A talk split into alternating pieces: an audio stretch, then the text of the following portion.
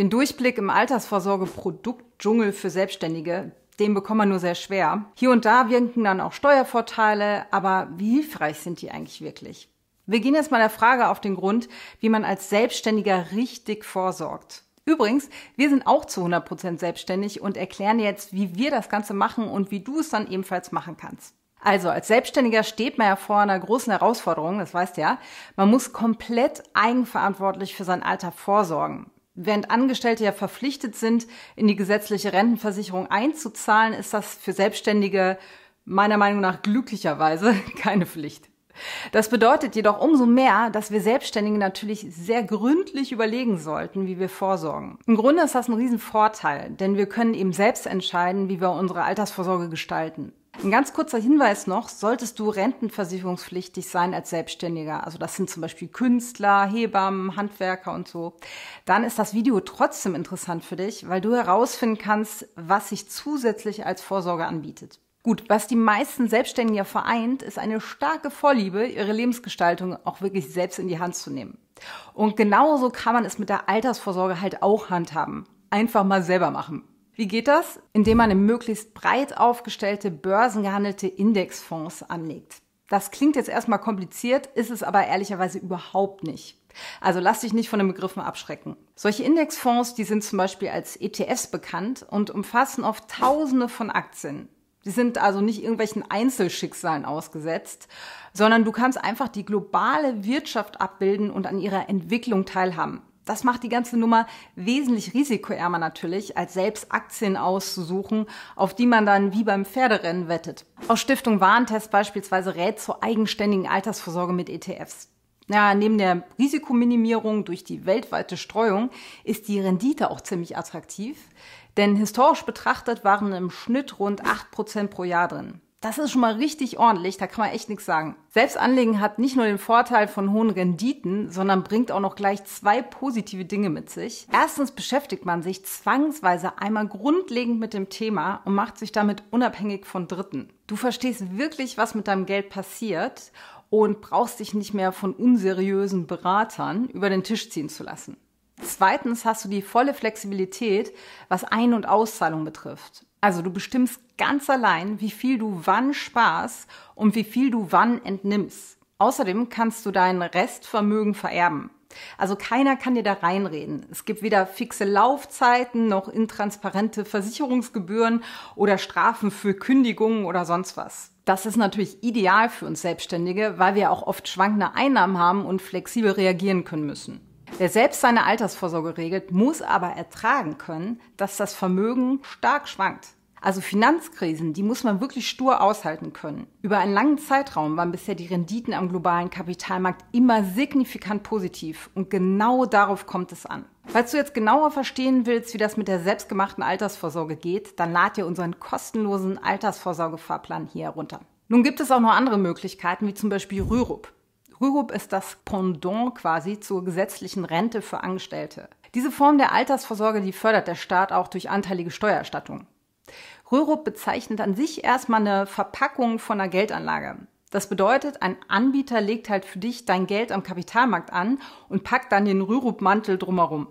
Und dieser sorgt dann dafür, dass du am Ende deiner Ansparzeit eine regelmäßige Rente erhältst und während deiner Ansparphase deine Einzahlung steuerlich geltend machen kannst. Die große Frage ist nun einerseits, wie die Verpackung gebaut ist, also was sind die Kosten, die Konditionen und so weiter. Und natürlich ist auch die Frage, was tatsächlich in der Verpackung steckt. Ist das Kernprodukt jetzt eine klassische Lebensversicherung, die in sichere Anleihen anlegt und kostet die Verpackung jetzt auch noch ordentliche Gebühren, dann kann man das Geld besser unter das Kopfkissen legen. Da helfen auch keine Steuervorteile. Mit solchen schlechten Produkten werden wir uns hier nicht weiter beschäftigen. Deine und unsere Zeit ist dafür viel zu wertvoll.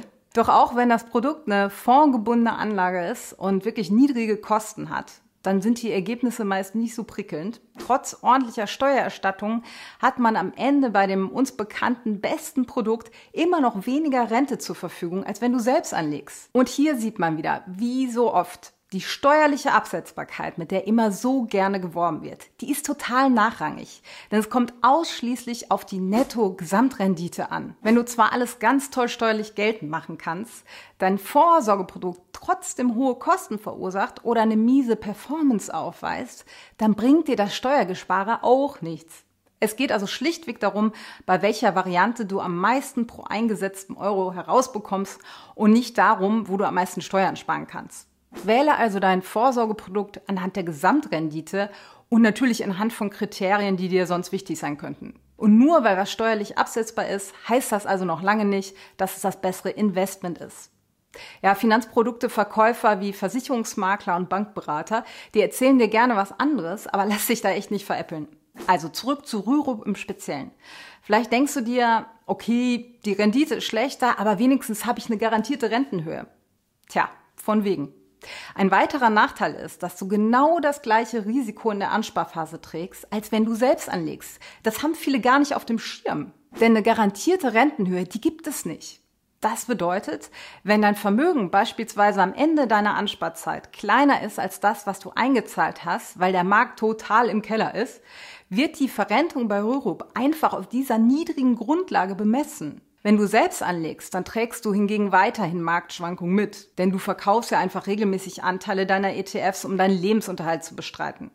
Der Rest deines Vermögens, der arbeitet dann weiter am Kapitalmarkt. Dies kann dir zum Vorteil gereichen, insbesondere wenn nach Renteneintritt die Kurse steigen. Während du bei Rürup nämlich dein niedriges Vermögen zementiert hättest, würde dein Vermögen in der eigenen Anlage weiterhin steigen, also natürlich abzüglich der Anteile, die du entnimmst. Aber nachteilig wirkt sich das Ganze natürlich aus, wenn die Kurse nach Rentenbeginn erstmal sinken.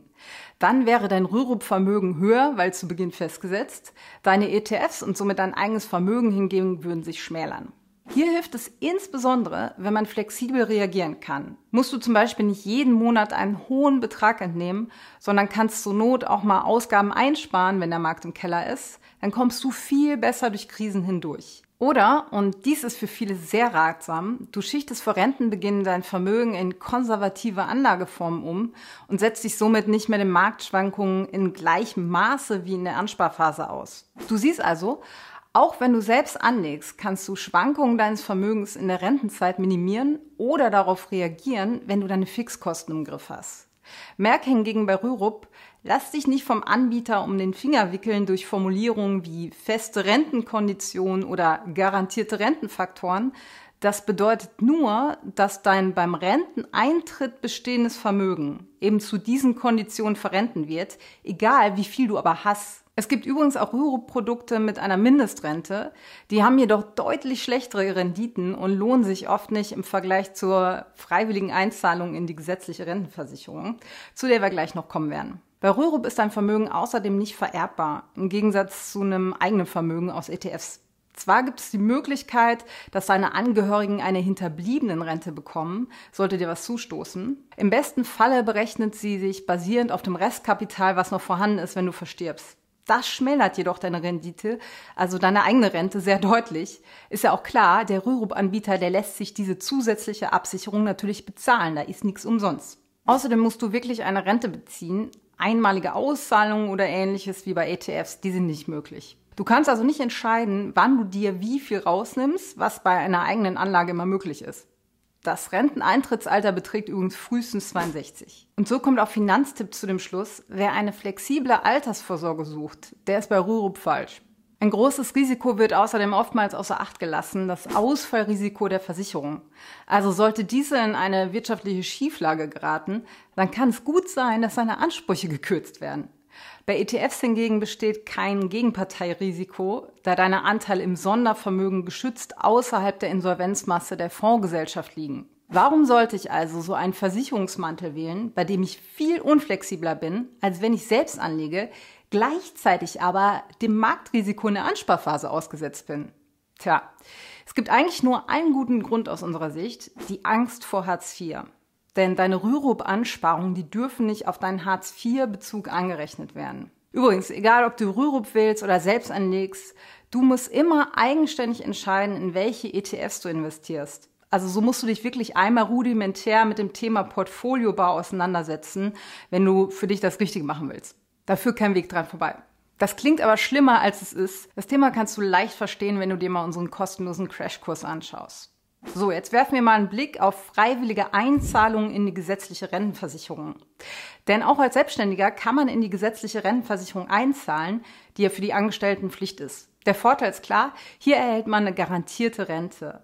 Außerdem kann man genau wie bei Rürup die Einzahlungen in Teilen eben von der Steuer absetzen.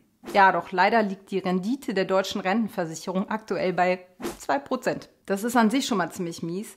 Und außerdem ist es sehr fraglich, wie lange es noch so gut bleibt. Also im Gegensatz zur eigenen Anlage in ETFs, wo man einfach an der Entwicklung der Weltwirtschaft teilnimmt, ist die Rentenkasse ja ein höchst politisches Thema und mit ganz viel Unsicherheit behaftet. Stichwort demografische Entwicklung und Entwicklung der Arbeitswelt im Allgemeinen und so weiter. Dabei ist jetzt nicht nur die künftige Höhe unklar, sondern auch das gesetzliche Renteneintrittsalter, das natürlich heraufgesetzt werden kann. Aus unserer Sicht ist es wesentlich spekulativer, auf Politiker eines einzelnen Landes zu vertrauen, als auf die gesamte Welt zu setzen. Aber das muss wirklich jeder für sich selbst wissen. Übrigens sind flexible, also zum Beispiel einmalige Auszahlungen auch nicht möglich. Du bekommst einfach eine lebenslange Rente, klar. Außerdem bekommen deine Hinterbliebenen nur 25 bis 55 Prozent deiner Rentenansprüche, sollte dir etwas zustoßen. Gut, Rürup und gesetzliche Rentenversicherung sind jetzt nicht so doll. Was ist denn mit einer selbstgenutzten Immobilie? Ist das eine gute Altersvorsorge? Jein. Es kommt schwer drauf an. Also vergleicht man Immobilien mit der eigenen Anlage in ETFs, so wird die Immobilie in den meisten Fällen deutlich schlechtere Renditen abwerfen, trotz Mietfreiheit im Alter. Eine nüchterne Auswertung historischer Daten kommt einfach zu diesem Schluss. Das wirkt jetzt erstmal kontraintuitiv, denn die Bau- und Bankenindustrie hat wirklich großartige Marketingarbeit geleistet und uns jahrzehntelang das Gegenteil eingetrichtert. Wenn dich das Thema weiter interessiert, dann schau dir mal unser Video zum Thema an. Statistisch gesehen sind jedoch Hausbesitzer vermögender als Mieter. Warum? Weil sie zum Zwangssparen verdonnert werden. Denn sie bezahlen ja fast immer einen Kredit ab.